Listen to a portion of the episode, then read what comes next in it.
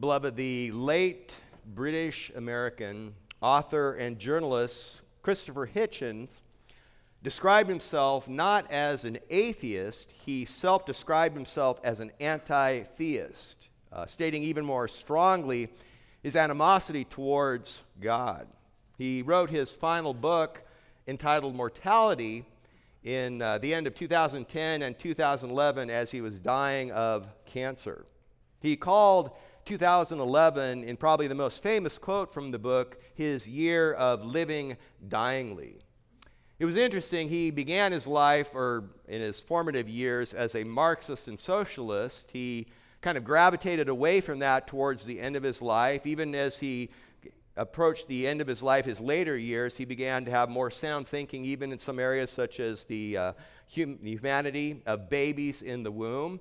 But in the most ultimate and eternal significant area in terms of his understanding of God, he didn't budge, sadly, an inch. In the book Mortality, he said this quote, I have more than once in my lifetime woken up feeling like death, but nothing prepared me for the early morning in June when I came to the conscious feeling as if I were actually shackled to my own corpse.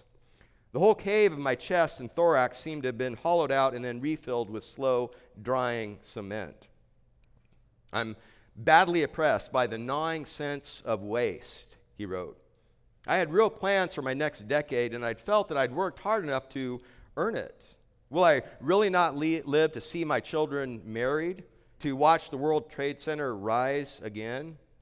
But I understand this sort of non thinking for what it is sentimentality and self pity. End quote. Uh, how tragic, how sad, how wrong, how hopeless. According to his wife, Carol, Hitchens spent his final months of his life in an in between state. She wrote this Everything was as it should be, except that it wasn't. We were living in two worlds. The old one, which never seemed more beautiful, had not yet vanished, and the new one, about which we knew little except to fear it, had not yet arrived. Again, how sad, how tragic. Regarding the purpose and meaning of life, which is the you see and read and hear and feel the vacuum that came out of those previous quotes. British evolutionist and author Richard Dawkins, and I'm not intentionally trying to pick on Brits, these are just two quotes that came about. Dawkins wrote in his book, River Out of Eden, a Darwinian view of life, these words, again, in the context of the purpose and meaning or lack thereof of life. There is at bottom no purpose, no evil, no good. Nothing but blind, pitiless indifference. We are machines for propagating DNA. It's every living object's sole reason for being. End quote. Beloved, again, how sad, how tragic, how hopeless. You see, pagans can count, but they can't give an account. They can't even give an explanation for why they can count. Uh, the unsaved says that stealing is wrong, but he or she can't say, they can't give a justifying reason why it is wrong. One can ask the question, what is good and why is it good? Again, the unsaved have no answer. We know, however, good is good because God declares what is good. And in his revealed will in Scripture, he tells us precisely what is good. You see, there are only two worldviews, period. There is either the worldview where one worships God, the sovereign God of the Bible, as creator, or one worships the little self proclaimed lowercase God that is staring back at them in the mirror. There are only two religions there's the religion of human effort and the religion of divine accomplishment. There are only two paths. There are only two ways. There are only two birth death combinations. You are either born twice and will only die once, or you are born only once and will die twice. There are only two ultimate fathers, God or Satan. Every one of us here is you are either a child of God or you are a child of Satan. There are only two kinds of people, again, sitting here today. Either sons and daughters of Abel or sons and daughters of Cain? Beloved, please open your Bibles to Hebrews chapter 11.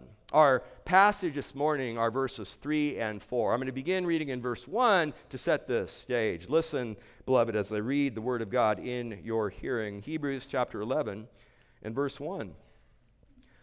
Now, faith is the assurance of things hoped for, the conviction of things not seen. For by it the men of old gained approval. By faith, we understand that the worlds were prepared by the Word of God, so that what is seen was not made out of things which are visible. By faith, Abel offered to God a better sacrifice than Cain, through which he obtained the testimony that he was righteous.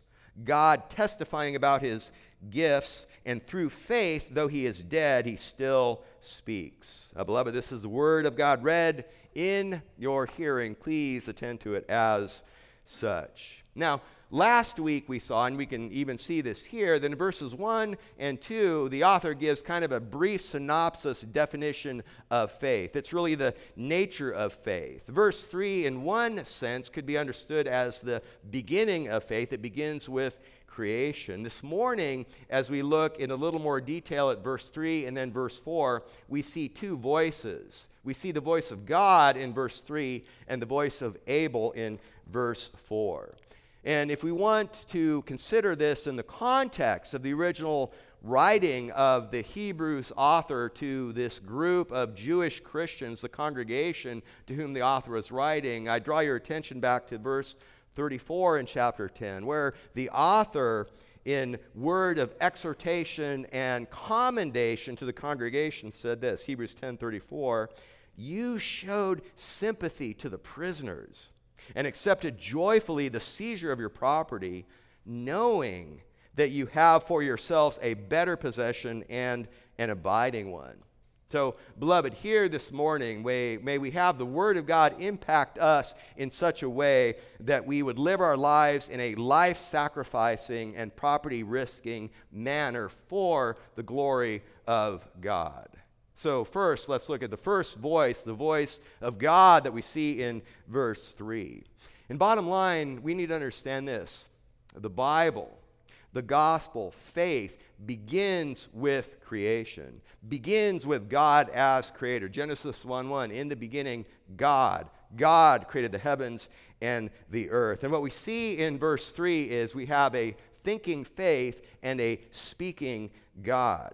It begins with that phrase by faith. By faith. 20 times in Hebrews chapter 11, by faith. It outlines this incredible roll call of godly men and women that the author brings forward to us, beginning with Abel here in verse 4, by way of example after example after example. By faith, verse 3 continues, we understand. So we are the subject of this first by faith in this epic chapter 11. We understand, I mentioned last week, it's the same root word behind understand as the root word for mind. The point here is that it's not a deaf, dumb, and blind faith. It is a thinking faith that is a saving faith. It is the true faith in God. By way of contrast and by way of example. The story is told of a man that went in to see a counselor, and the man's issue was he thought he was dead. He went in and told the counselor, I am dead. I am a dead man. And the counselor responded, Well, you climbed the steps to get up to my office. Uh, wouldn't that indicate that you're alive? He said, No, I know I did that, but I'm dead. Uh, the counselor thought further and he said, Well, we're having a conversation right now. Doesn't that mean something? And the man said, Well, that may be, but I'm still dead. Uh, the author was, excuse me, the counselor was struggling and he thought of something. He said, Well, let me ask you a question. Do dead men bleed? And the man strongly, definitively said, No, dead men do not bleed. So the counselor took out a pin and he pricked the thumb of the man and pushed out the blood. And as the blood was flowing out, the man said, How about that? Dead men bleed. now, beloved, that is a great picture and a great illustration of the follow the science, deaf, dumb, and blind faith of evolution. But in terms of biblical saving faith, it couldn't be farther from the truth. It is not biblical faith. God says, think. He doesn't say, leap into oblivion. I mentioned last week that the biblical saving faith by which we understand with our mind is not, to be sure, merely intellectual, and at the same time, it is never less than intellectual. God basically commands us, tells us to start thinking, start thinking biblically, logically, reasonably, and rationally. So, continuing here in verse 3, by faith we understand what? We understand what's the opening salvo. Excuse me. I guess it's an important point. Wanted to get your attention. The opening salvo is we understand that the worlds were prepared by the word of God. The worlds, tous iones, literally the eons, the ages. What he's describing here, this phrase, the ionos, is more comprehensive than the mere cosmos of material space and matter. This is the entire created order, this is the entire space time matter continuum. It's everything since creation, all the history through the ages. Uh, the English Standard Version translates it the universe. And if we were to think of it of it of as the universe of space, time, and matter, that would be a good description. So the worlds, the universe, the cosmos were prepared by God. They were rendered fit, sound, complete. They were equipped. They were put in order. They were arranged. God gave them form, shape, and order. So that's all behind the Greek word that's translated as prepared. And it flows from what we would see if you would now turn back to Genesis chapter 1. In the very beginning, the way in which God opens up his word. In the beginning, God created the heavens and the earth. Verse 2 and the earth was formless and void. Tohu wa bohu. The earth was formless and void, and darkness was over the surface of the deep, and the Spirit of God was moving over the surface of the waters. Formless and void. Uh, the initial creation was without boundaries, without separation, without distinction. It was formless and it was void. It was empty. It was without population. So, what we have at the end of verse 2 is a formless, watery mass of unorganized material without boundaries. We do have, though, the building blocks that are all there as part of God's creation. The primordial condition is, to be sure, at the end of verse 2, incomplete, unfinished, unorganized, and uninhabitable. Uninhabitable, thank you. But it is still good. It is not chaotic. There's no reason, no scientific reason to be sure, and even more pressingly, no biblical reason to try to suck thousands and thousands and millions of years out of the white space in between verse 2 and verse 3. It was good. It was incomplete, unfinished, unorganized, and uninhabitable.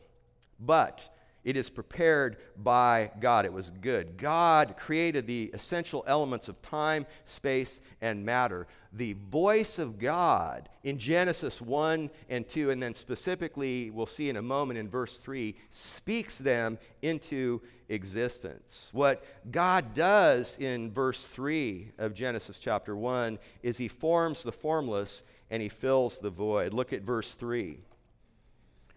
Then God said, Let there be light, and there was light. And God saw that the light was good, and God separated the light from the darkness.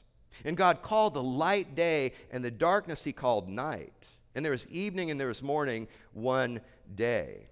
So, what God does here is God addresses what is formless and void. He speaks, and there is instantaneous transformation. He says two words in the Hebrew, literally, be light, and instantaneously light spreads from one end of the universe to the other end of the universe. Instantaneously, there is heat, gravity, electromagnetism, nuclear forces, the elementary particles. I ha- had young Master Henry Seacott came up after the first service and asked me an excellent question. He said, he goes, Pastor Clay, he goes, how is it that there was light on day one when God didn't create the sun and the stars until day four? And I said, That's a brilliant, excellent question, far beyond your young, tender age. And what God is doing here is what we have is we have what is formless and what is void. And days one through three is where God gives shape, form, and order to what is formless. And he has this divine separation. And then days four through six is where you have the divine population, where God begins to fill up uh, what was empty and void before. So the supernatural light that God Himself provided from one end of the universe to the other for all first of the three d- uh, days of creation were there prior to God's creating the sun and the star, stars and the moon on day four, which was part of the population. Good question, great question. Now, Back here, when God creates light, he gives names to both light and to darkness. And even the act of God naming these demonstrates his ownership and his authority over them.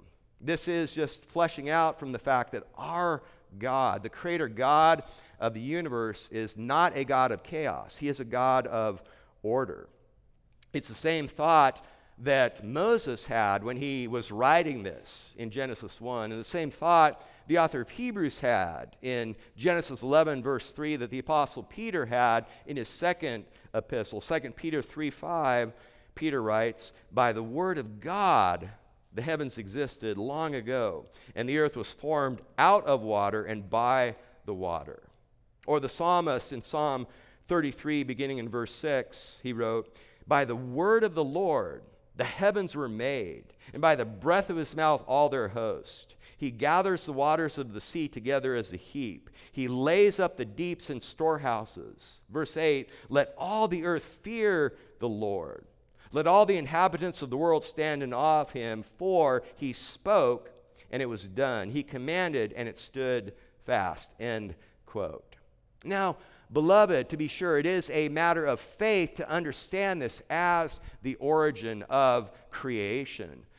At the same time, again, it is reasonable, logical, rational, most infinitely importantly, it is biblical. And I love what Alistair Begg says about the contrasting point. Pastor Begg said, quote, Do you think it's any more ridiculous than the idea we all emerged as a result of two pieces of sludge introducing themselves to one another in some slimy pool somewhere in a primordial experience? Or, Pastor Begg continues, did DNA all of a sudden wake up and discover itself? End quote. So, understand this any understanding of the origin is a matter of faith. However, one manner of faith is reasonable, reasonable, biblical, and right. The other is not. But back in verse 3 of Hebrews 11, he gives a purpose statement. We understand that the worlds were prepared by the Word of God so that what is seen was not made out of things which are visible. This appeals back to the fact that God said, Let there be light. Be light, and there was light. Seven times in Genesis chapter 1, we see the phrase, Let there be, in some form or another, because it's describing God's creating the entire universe, cosmos, ages ex nihilo, out of nothing. He created all that is visible from that which is invisible. And we need God's word to rightly understand this. Imagine if you had an incredibly beautiful masterpiece of art and it was on display in a room with no windows, and you ushered someone in to observe the grandeur and the beauty of the masterpiece, but there was no light in the room. Now, the piece of artwork is still beautiful, would still be beautiful to behold, but without light, there's no way for the observer to discern the beauty and the grandeur of it. Beloved, in the same way, trying to discern the evidence rightly without the light of revelation is like showing the masterpiece of art in a dark room with no light. The evidence is there, but the person has no way to truly understand and appreciate the beauty. Also, Make no mistake, we have a massive amount of evidence. We can travel up north and look at the Grand Canyon and the incredible testimony and the massive amount of evidence that is of the righteous judgment of God when He basically wiped the earth clean all the way down to day three creation rock and started over in judgment against the sin of man. So there is a massive amount of evidence, but in the end, it is a matter of faith. And our faith, again, is reasonable, logical, rational, and most importantly, biblical. And understand this why does the author of Hebrews begin with this? Namely, how you hold Genesis, how you understand the origin of creation will hold and impact everything. God, man, sin, judgment, salvation.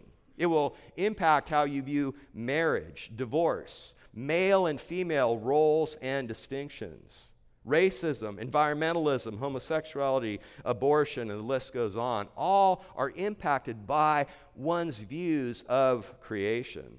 Our bibliology, theology, soteriology, Christology, pneumatology, eschatology, ecclesiology, all of them are impacted significantly by believer, man and woman of God, by your understanding and view of Genesis chapters 1 through 11. And by way of illustration, even from the magnificent epistle of Hebrews, remember when the author opens up this incredible letter talking about the Son, in verse 2, the author writes this In these last days, God has spoken to us in his Son, literally in Son, whom he appointed heir of all things. Watch this. Through whom also he made the world. So the point that Moses would say, the point Peter would say, the point the author of Hebrews says here, the point God says to us, dear friend, is if you would have him as Redeemer, you must receive him also as Creator. And the situation is unregenerate man, unregenerate woman has forgotten his or her creaturehood. We're like a little child sitting in his father's lap, slapping him in the face, saying, I'll do it myself. And part, beloved, part of our gospel responsibility, one of the first elements of that is to redirect a creature worshiper back to being a creator worshiper. And under the power of the gospel that is able to save the Jew first and the Greek, the same God that spoke the space time matter continuum into existence instantaneously is the same God that, according to the Apostle Paul in Romans 4 17, gives life to the dead and calls into being that which does not exist. Paul's application there is not talking about the physical way in which God physically spoke all the physical aspects of the universe into existence, but the spiritual aspect of speaking life into the heart of a sinner who is dead in his or her trespasses and putting spiritual life, eternal life, new life where there was no life before. So, back on task in Hebrews 11, what is faith? And again, this is the primary theme all the way from 10, verse 38 to chapter 12, verse 2. What is faith? Faith is the assuring substance of things not seen. Or springing from verses 3 and 4, stated another way, faith is a right response to the Word of God. No more, no less. Faith responds, biblical faith, saving faith responds to God's revelation. That is, the voice of God in verse 3. We move to the second voice in verse 4, which is namely the voice of Abel. So, in this litany of stellar examples of godly men and women that lived under the old covenant and some that even lived prior to the old covenant, Abel is the first example that the author brings forth. And as we embark on this now in verse 4, there's are really four distinct historical periods the author goes from. There's the antediluvian period, the time before the flood, where we encounter Abel, Enoch, and Noah. And then the patriarchal times with Abraham and Sarah, Isaac, Jacob, and Joseph. And then the third period we could say is the Mosaic period, where it's namely Moses himself. And then the fourth period is the post Mosaic period with Rahab as the unique godly woman who was a saved harlot, who is the one example that springs from the by faith of her uniquely. But then, even beyond Rahab, there'll be a general reference to many other heroes and heroines of the faith, some of them named and some unnamed. But God starts with Abel. And the point is, all of these examples, they heard the truth, they believed the truth. They trusted the truth and they obeyed the truth. That's the pattern that God lays out for us. And understand this, beloved. These are not examples primarily of extraordinary people. These are examples of believing people. These are not these are not a mountaintop that you can't climb. Keep that in mind as we unfold and unpack the riches God has before us. And what's amazing in verses 3 and 4, we have a built in outline. So the by faith we in verse 3, and then by faith Abel in verse 4. And then in verse 4, you have three clauses by faith, and then through faith, and through faith. And so, what we have for this sub outline in verse 4 is a description of the faith, the saving faith of Abel. It's a sacrificing faith and a testing faith. And then finally, it is a speaking faith. First, Abel's faith. He had a submissive heart and active obedience in manifested in a sacrificing heart. Look at the beginning of verse 4. By faith, Abel offered to God a better sacrifice than Cain. So, with this, we can turn again back to Genesis 4, or if you're still in Genesis 1, turn forward a few pages. Genesis 4, verse 1. Now, we're coming here, so God in Genesis 1 1 through 2 3, you have this kind of panoramic view of all six days of creation.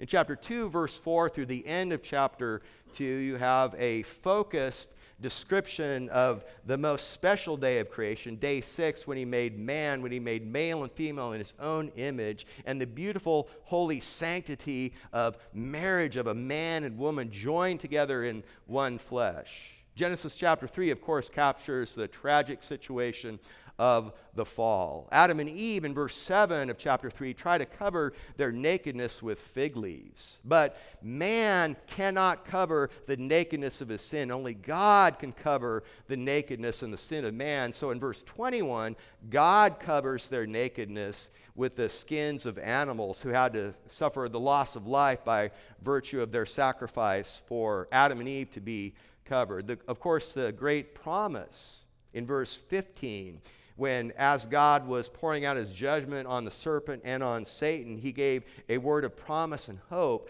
to Adam and Eve that she would give birth to a son who would crush the head of the evil one. And so that leads us into verse 1 of chapter 4, where we read these words. Now, the man had relations with his wife Eve. Literally, the man knew his wife Eve. Uh, it, the original language just says knew. The had relations with, that's, that's really that's, that's a detail that's added by the New American Standard, which should be left to the commentator or the expositor, not to the translator. Uh, ESV just says the man knew his wife Eve. Um, in any event, I think we know what's going on here. And the result of this knowledge is she conceived and gave birth to Cain, and she said, I have gotten a man child with the help of the Lord.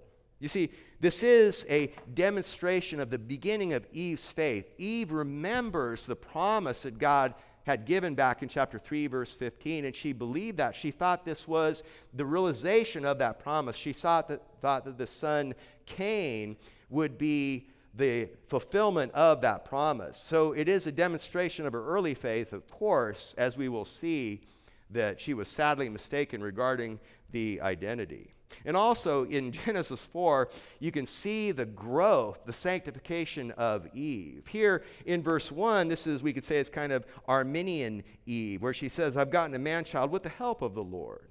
But then at the end of chapter 4, with the case of Seth, verse 25, she says, God has appointed me another offspring in the place of Abel. So we see, we could say, Arminian Eve at the beginning of Genesis 4, and we see Calvinist Eve at the end of chapter 4. And if you want to capture, we could say it was Pelagian Eve back in chapter 3, but I believe we're digressing a little bit here. Bottom line, though, is Eve, this even, even her mere act of naming Cain, somewhat mistakenly, well, radically mistakenly, and then even with Seth, demonstrates her faith. But now in verse 2, we move from the first birth Cain to the second birth of Abel. And again she gave birth to his brother Abel. And Abel was a keeper of flocks, but Cain was a tiller of the ground. Verse 4 And Abel on his part also brought of the firstlings of his flock and of their fat portions. And the Lord had regard for Abel and for his offering. So, what we see here is that Abel and Cain give these offerings. What's fascinating is verses 1 through 16, this account that God gives us that the focus and the majority of the text in these first 16 verses is not on the protagonist Abel, but on the antagonist Cain. God sovereignly chose, for whatever reason, to even record words from Cain, but not record words from Abel. But what is going on here? We understand that this is the backdrop that the author of Hebrews has in mind when he talks about this offering, this sacrificial faith that Abel brought forward to the Lord. Situation here is both Cain and Abel give an offering that's according to their vocation. Both of their vocations, a tiller of the ground and a shepherd of the animals, both are noble. Both vocations are an outworking of God's original creation ordinance. So, as good students of the word, we can ask the question why, even here in Genesis 4 2 and forward, why does God have regard for Abel? And he gives us answers for this. Even at the very beginning of verse 2, it says, and Abel, excuse me, at the beginning of verse uh, 3. Sorry, in the middle of verse 2 and Abel. And that's the beginning of the sentence. In the Hebrew, they normally start the Hebrew sentence with the verb and then the subject comes after. But in the original Hebrew, it starts with and Abel. So even here, God is emphasizing Abel and Abel on his part. So there's a contrast between Abel and Cain. But now we get to where he really shows why God had regard for the offering. It was the firstlings of his flock. This is the first fruits. In other words, he's offering his very best, his best animal, and even the best parts of the animal and of their fat portions. Which, just on a side note, that's why you should order a ribeye rather than a filet. but in any event. So, God does give us indication of why God had regard for Abel in Genesis 4. But then look at verse 5. But for Cain and for his offering, he had no regard. So, why did God have regard for Abel and not for Cain? Well, what does the text say and what does the text not say? Now, to be sure, one of, one of the uh, theories, one of the hypotheses is that, well, Cain didn't offer a blood sacrifice. We've already seen in verse 21 of chapter 3 there was an animal sacrifice. And we know that it is only a blood sacrifice by which sin may be atoned for. But it doesn't specifically say here in the text that a blood sacrifice was required. And in fact, we do know later on in the Mosaic Law in the Old Covenant, there were grain and vegetable offerings that were right and appropriate. I like what Calvin rightly said about this. He said, Abel's sacrifice was preferred to Cain's for no other reason than it was, quote, sanctified by faith. Beloved, that is the bottom line. We know that when we look at Scripture, we should, as students, as preachers, but even as readers, we want to keep the plain things main and the main things plain. And what is the plain main thing here? What is unequivocal, crystal clear? No confusion, no question, no doubt is the point is the heart. It's internal rather than external. Bottom line, especially as we would apply the commentary of Hebrews 11:4, Abel has faith and Cain does not have faith. By faith, Abel offered a better sacrifice. That is why God regarded Abel in his offering and not Cain in his offering. And even the order, it says the Lord, back in Genesis, the Lord had regard for Abel and for his offering.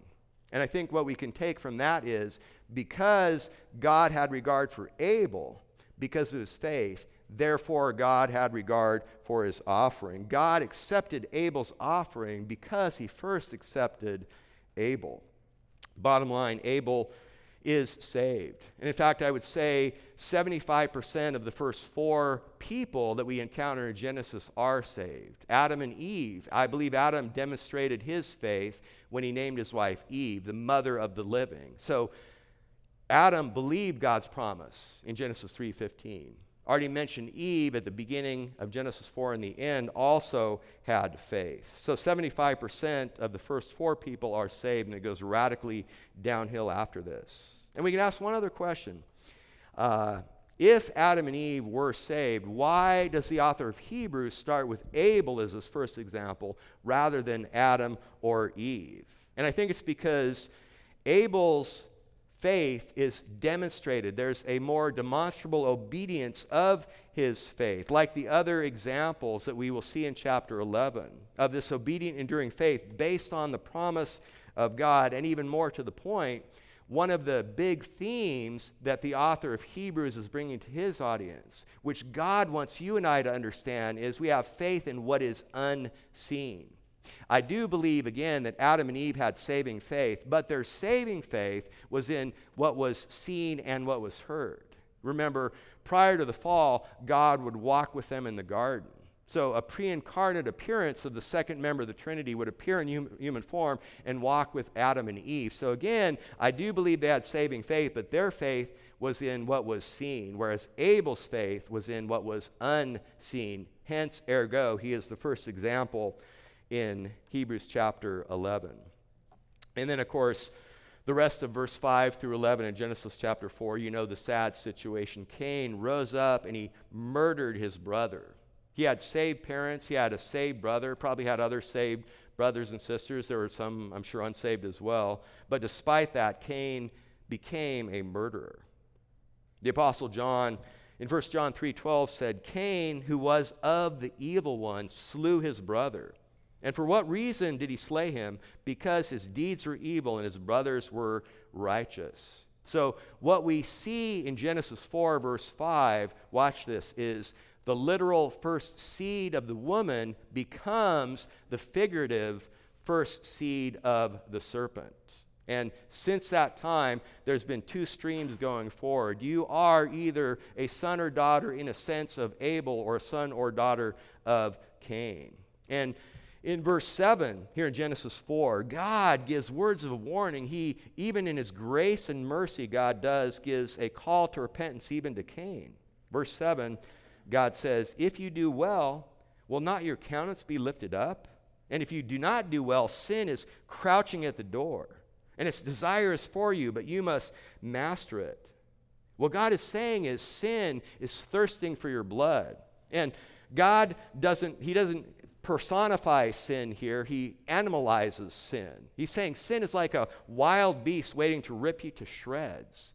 And friend, if you're here this morning not trusting in Christ alone by faith alone, and if you leave here defiant against God as your creator as you came in, standing just outside the doors is sin. It's a fearful monster, the demon sin. It's waiting for you, it's crouching like a beast from hell. Sin is waiting to fasten to you again and drag you to the pit with it.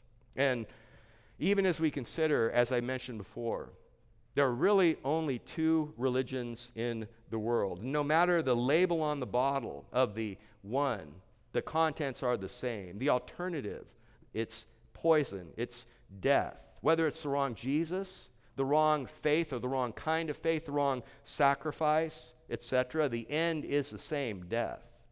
That's why Solomon wrote in Proverbs 14, verse 12 there is a way that seems right to man, but its end is the way of death. Again, there are only two religions either the religion of the seed of the woman or the religion of the seed of the serpent, either the way of Cain or the way of Abel. The good news is Cain was a murderer, Cain was not saved. But there is room in heaven for murderers who repent, who ask God for forgiveness, who place their faith in God. Moses, David, Saul, who became Paul, all were murderers who repented, who had true repentance, and God saved. Simon the Zealot, Barabbas, the list goes on. There is room in heaven for anyone of any sin that would repent. So Abel's faith was a sacrificing faith. Briefly, his faith was also an attesting faith. I mentioned this dynamic last Sunday, and there'll be certainly more in the examples to come, but in the context of his faith being an attesting faith, the point is this true faith is marked by obedience, and it is testified to by God Himself. Look at the middle of verse 4 through which, in other words, through faith, he obtained the testimony that he was righteous. Well, who gave him the testimony? Mom and dad, Adam and Eve, brothers and sisters? No, God Himself. God testifying about His gifts.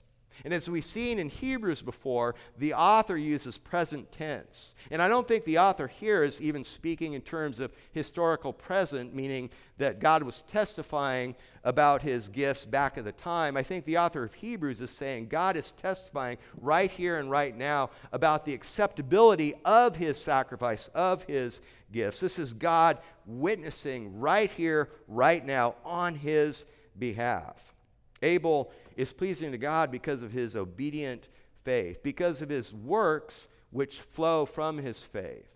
Make no mistake about it. We are saved by grace alone, through faith alone, in Christ alone, apart from the works of the law, not as a result of works, so that none should boast. And at the same time, it is as impossible to separate works from faith as it is to separate burning and shining from fire. That is what we see working out in the faith of Abel. And in the context of this attesting faith, assurance in the life of a believer is an inside job, the Holy Spirit who dwells within us. So, Abel's faith is a sacrificing faith, it's an attesting faith. Finally, what we see at the end of verse 4, it is a speaking faith.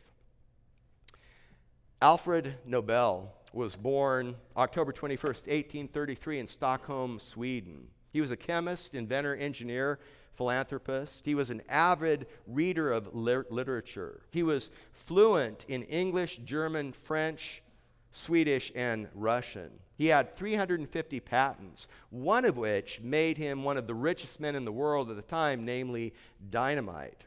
When Nobel's brother Ludwig died, a French newspaper mistakenly thought he died, and the French newspaper described him as a merchant of death.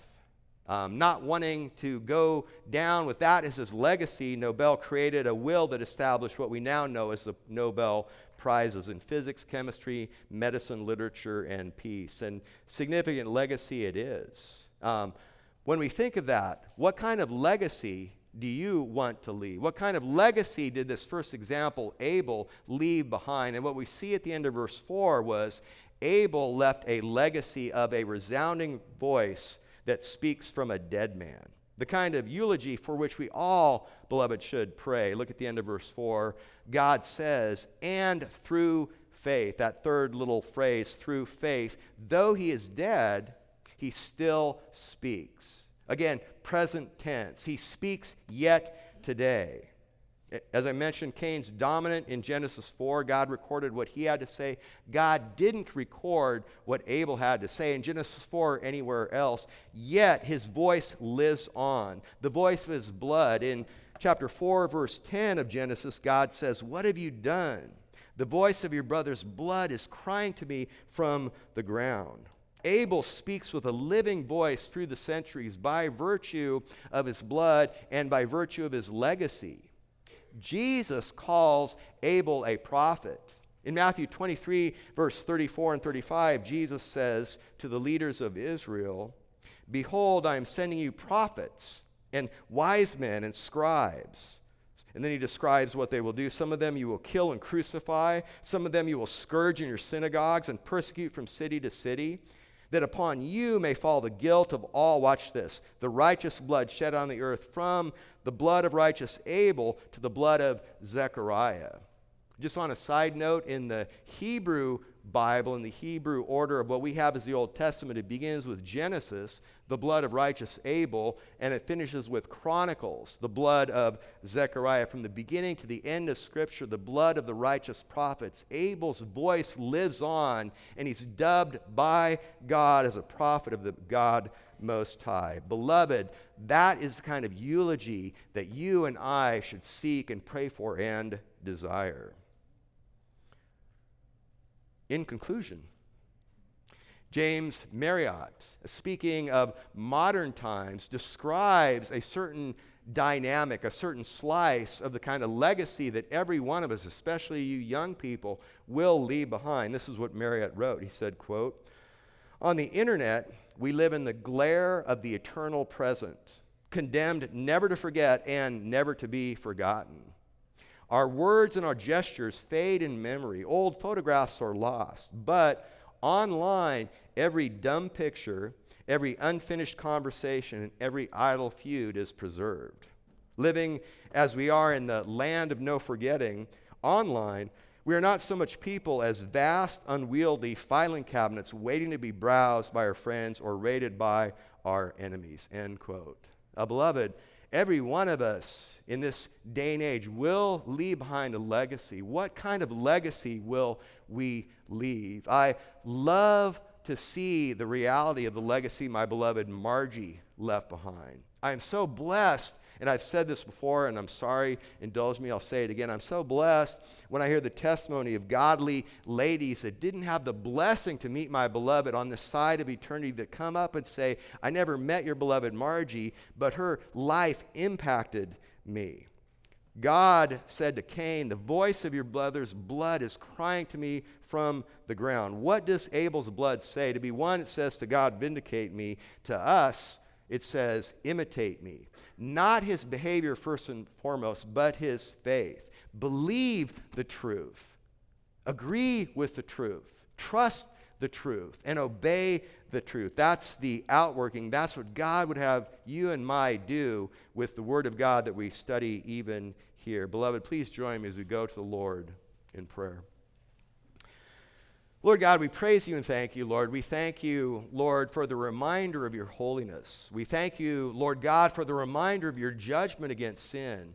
And Lord, we are eternally grateful. It begins at our new birth that we just thank you and are so amazed for your grace and for your mercy, for the way of escape, Lord Jesus, that you provide by virtue of your sinless, perfect life of obedience, by your voluntary death at the cross, by your victory over the grave, and by your seated even right now at the right hand of the Father, interceding on our behalf. And thank you, Lord God, for who you are, what you do, and thank you for the examples that we have among our midst right here and right now at our beloved Santan Bible Church, and even from Abel and from the others heroes and heroines that we'll have the blessing to go through in this chapter. May we leave this as changed people, life sacrificing and property risking for your glory, for our joy, for the blessings of one another, and for a witness to a lost and dying world. It's in your name that we pray.